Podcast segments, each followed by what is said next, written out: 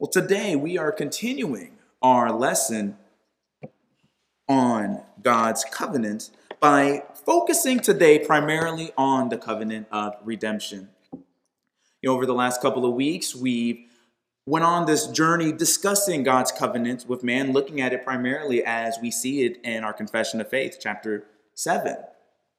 And if you remember, two weeks ago, I talked and discussed about the importance of understanding this doctrine. And last week, I was a little bit more technical and we got into the nitty gritty as it pertains to what covenants were, the different types of covenants, and the essential elements of the covenants.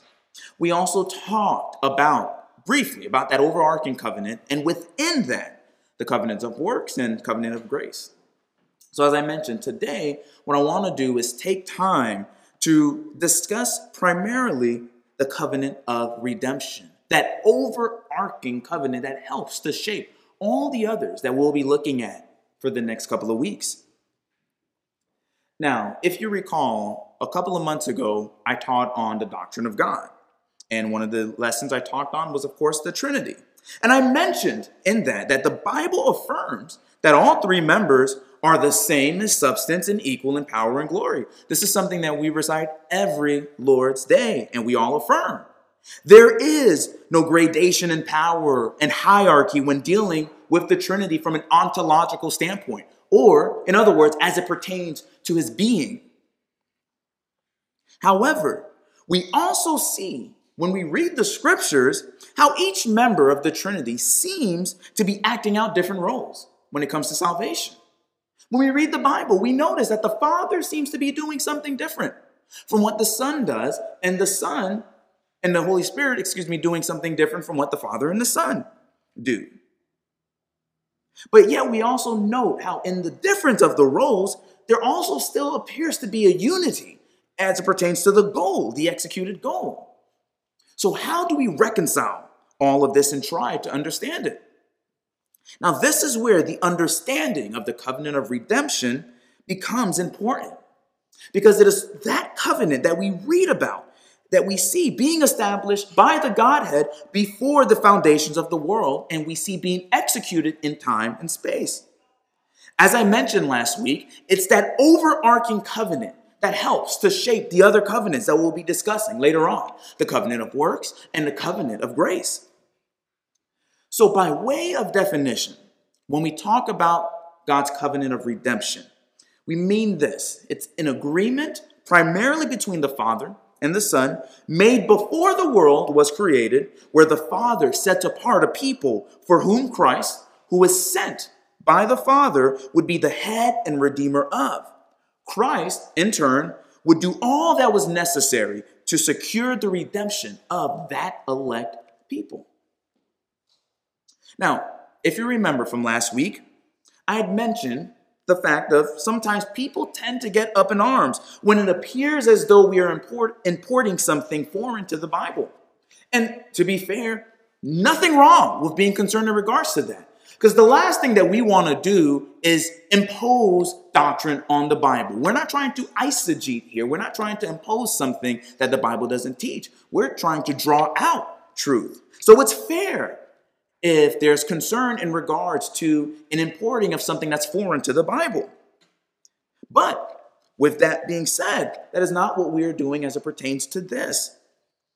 I also argued last week that oftentimes there are teachings that are stated that are not expressly stated, but implied that we have to see through deduction.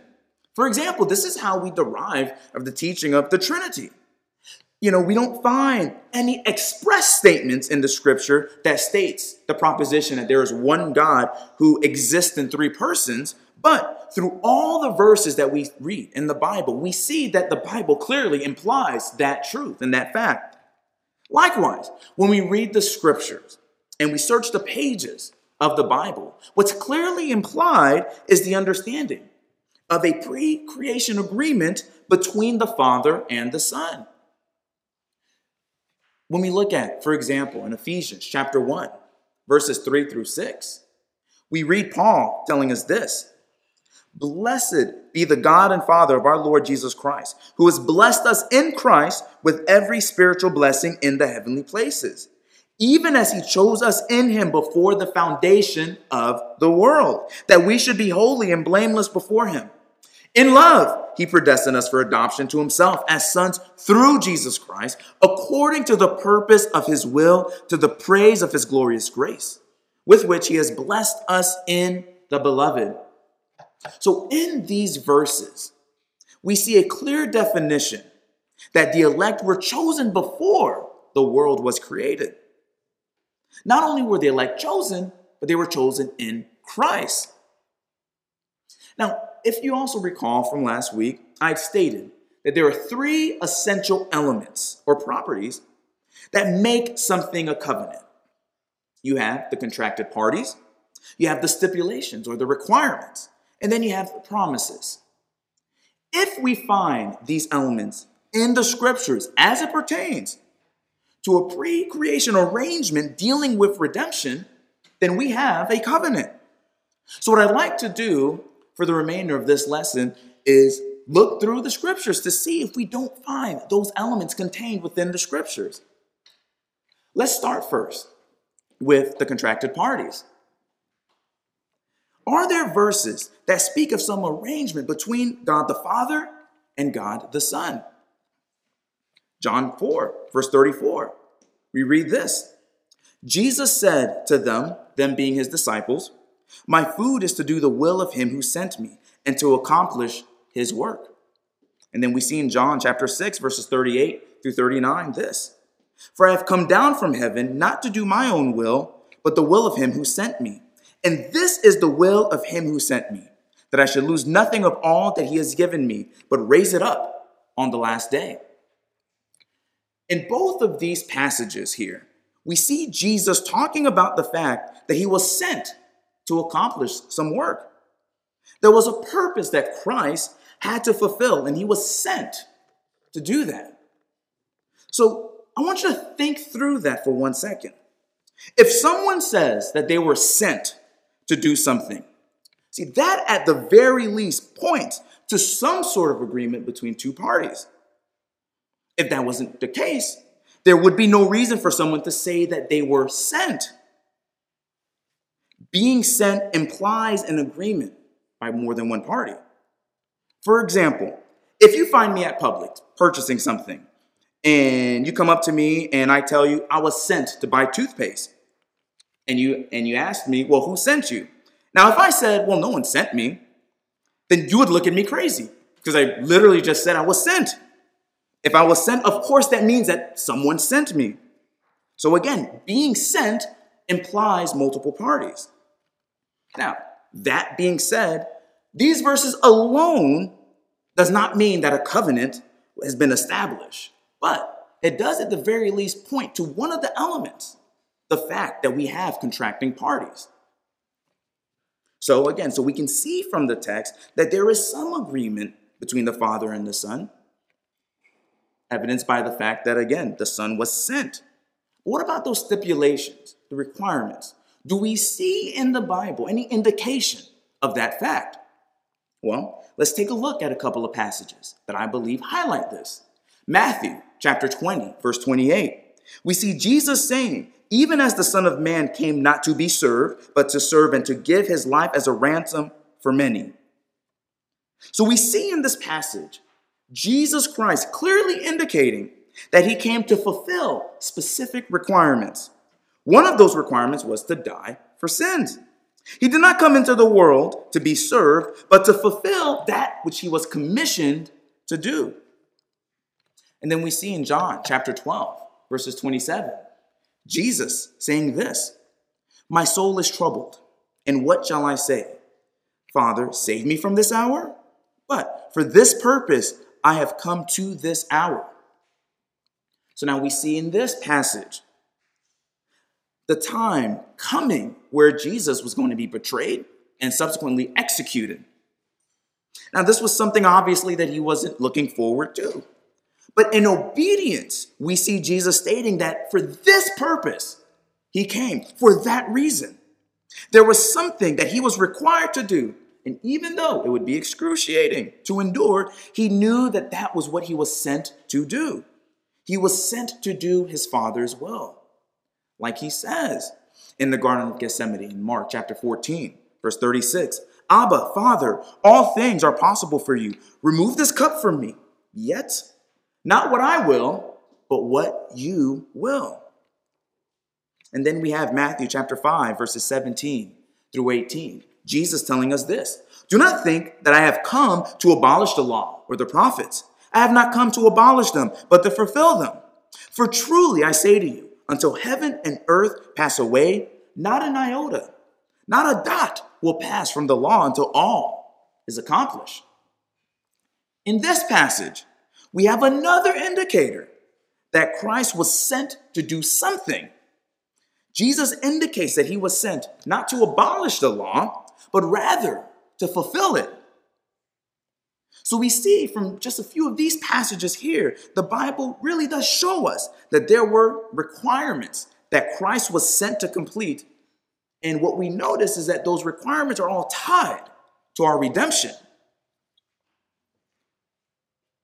Louis Berkhof summarizes this in his systematic theology as it pertains to Christ's requirements in this way. He writes this The Father required of the Son, who appeared in this covenant as the surety and head of his people and as the last Adam, that he should make amends for the sin of Adam and of those whom the Father had given him, and should do what Adam failed to do by keeping the law and thus securing eternal life for all his spiritual progeny. So, what Louis Berkhof notes here is what we see in the scriptures. It's what we just read. We just saw in Matthew 5, verse 17 through 18, Jesus saying that he did not come to do away with the law, but to fulfill it. He had to keep the law's demands. Why? You know, Adam sinned. And as a result, all of his descendants are stained with sin. As a result of that, no man, no person is able to perfectly keep the law of God. Therefore, in the covenant of redemption, the Father sends the Son to accomplish what has been impossible for man to do. And the Son agrees to do that very thing. We also just saw in Matthew 20, verse 28, when Jesus said he was sent to give his life as a ransom for his people. Everyone knows John 3:16 is one of those passages that even non-Christians could probably recite. But I want you to look at the context, the verses surrounding this very popular passage, starting in verse 13. Jesus says, No one has ascended into heaven except he who descended from heaven, the Son of Man. And as Moses lifted up the serpent in the wilderness, so must the Son of Man be lifted up, that whoever believes in him may have eternal life. And then the famous passage, For God so loved the world that he gave his only begotten Son, that whosoever believes in him should not perish, but have everlasting life. For God did not send his Son into the world to condemn the world, but in order that the world might be saved through him. See, it was not just that he had to keep all of God's law, sin had to be dealt with. Because he had no sin of his own, being Christ, to deal with that enabled him to, be, to serve as the perfect substitute. Jesus, as he says, had to be lifted up. He had to die for our sins. Not only that, because Jesus was sinless, his righteousness can be placed on us. As Paul tells us in 2 Corinthians chapter 5, verse 21, God, the Father, had to take Christ who knew no sin to be sin on our behalf. Why? So that we might be able to be made the righteousness of God in Him. So clearly, the Bible does show us that Jesus Christ was not just sent by God, but that He was sent to accomplish all that was required in order to secure our redemption. So there goes element two. So we see the parties involved, and then we see those requirements, the stipulations laid out in the scriptures. What about those promises? Is there anywhere in the scriptures that we see promises being made or being given? Here's a couple Psalm chapter 2, verses 7 and 8. I will tell of the decree. The Lord said to me, You are my son. Today I have begotten you. Ask of me, and I will make the nations your heritage and the ends of the earth your possession. We see in this psalm the Father promising to give his begotten Son, Jesus, the nations to rule and the world to possess. And then we see in another well known passage, Psalm 110, David saying this The Lord said to my Lord, Sit at my right hand until I make your enemies a footstool for your feet. The Lord will stretch forth your strong scepter from Zion, saying, Rule in the midst of your enemies. Your people will volunteer freely in the day of your power, in holy array from the womb of the dawn. Your youth are to you as the dew. The Lord has sworn and will not change his mind. You are a priest forever, according to the order of Melchizedek. The Lord is at your right hand. He will shatter kings in the day of his wrath. He will judge among the nations. He will fill them with corpses. He will shatter the chief men over a broad country. He will drink from the brook by the wayside. Therefore, he will lift up his head. Just like we saw in Psalm chapter 2. We see here in Psalm 110 God the Father telling God the Son to sit at his right hand. God has promised to exalt Christ and set him as king to rule. He not only will rule, but he will also be a priest forever. The Father has sworn, he's promised, and he will not change his mind. Now, some of you might be thinking as I bring up these two passages, okay, JP, I, I see that there are promises made to the Son, but what do those promises that you're giving in those verses have to do with the covenant of redemption? Well, let's take a look at Philippians chapter 2, verses 8 through 11, and see what Paul tells us. Paul writes in, again, Philippians chapter 2, verses 8 through 11. And being found in human form, he humbled himself by becoming obedient to the point of death, even death on a cross. Therefore, God has highly exalted him and bestowed on him the name that is above every name, so that at the name of Jesus every knee should bow in heaven and on earth and under the earth, and every tongue confess that Jesus Christ is Lord to the glory of God the Father. So, in this passage, emphasizing both the humiliation and the exaltation of Jesus Christ, we see the promise of Jesus being exalted tied to his dying for our sins.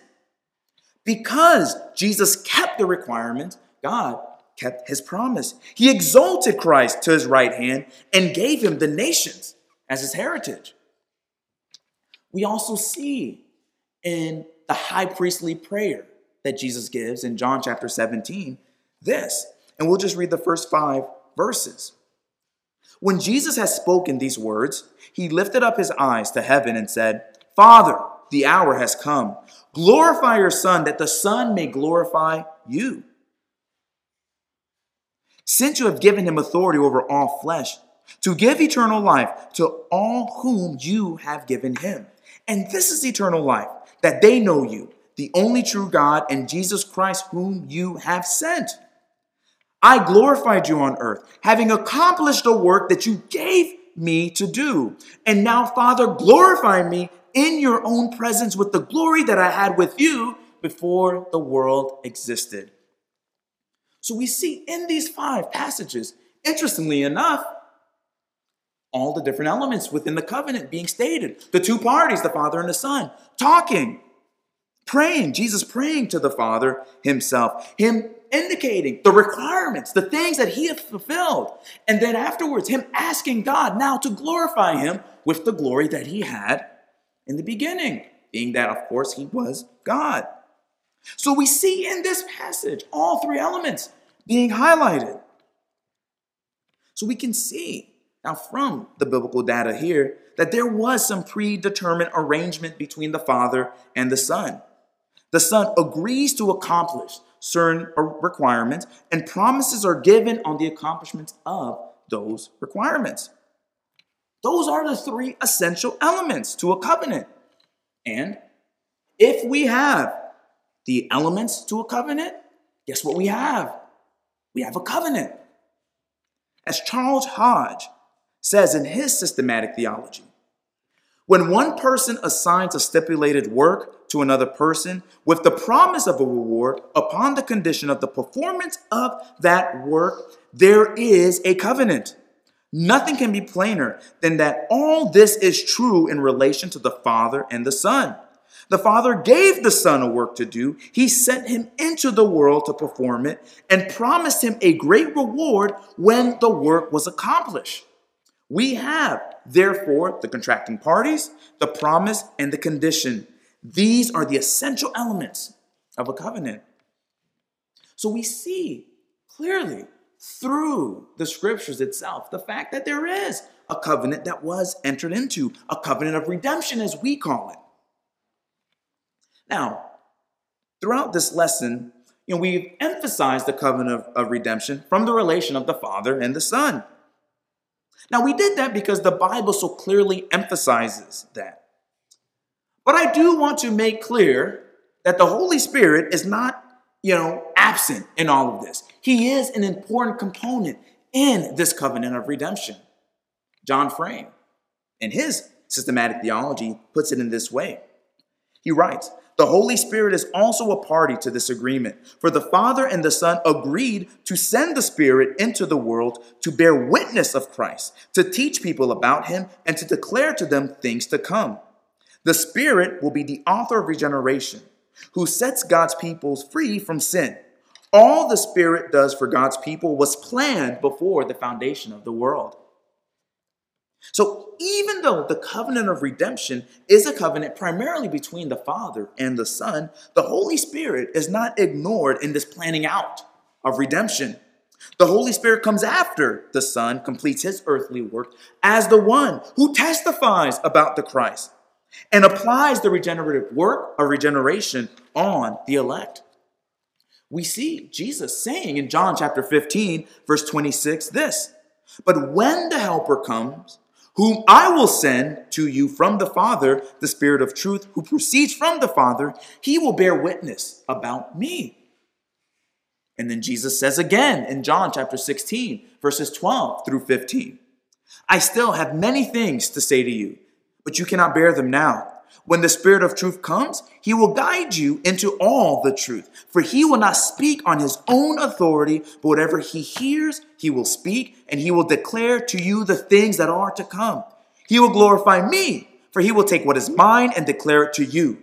All that the Father has is mine. Therefore, I said that he will take what is mine and declare it to you.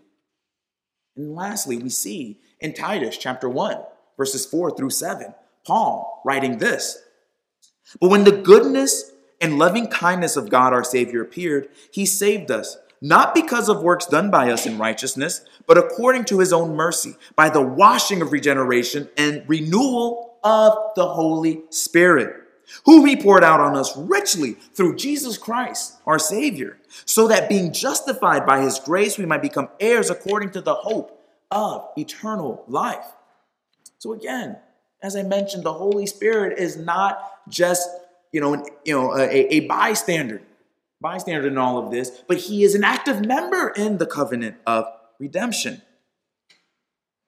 Now, as we wrap all of this up, bring all of this to a close for today, hopefully I was able to demonstrate to you from the scriptures the fact that there was a covenant established by the members of the Trinity for the benefit of the elect.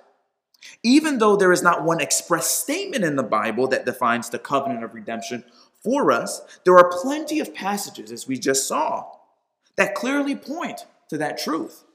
The Bible clearly affirms that God the Father elects a people into Christ and sends the Son to accomplish all that is necessary to secure the redemption of those people. In turn, the Son will be exalted to the right hand of God, returning back to the glory which he had from the beginning and rule. The Holy Spirit is sent by the Father and the Son to apply the work of redemption secured by Christ to the elect.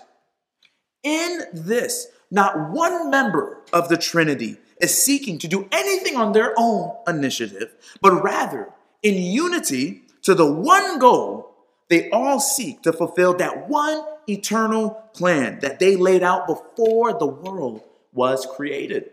all for the benefit of the elect, but most importantly, all for their own glory. So, this is the covenant of redemption. We'll close here today and next Lord's Day. And for the remaining parts of my lesson, we're going to focus our time and attention now on the covenant of grace and all the things contained within that.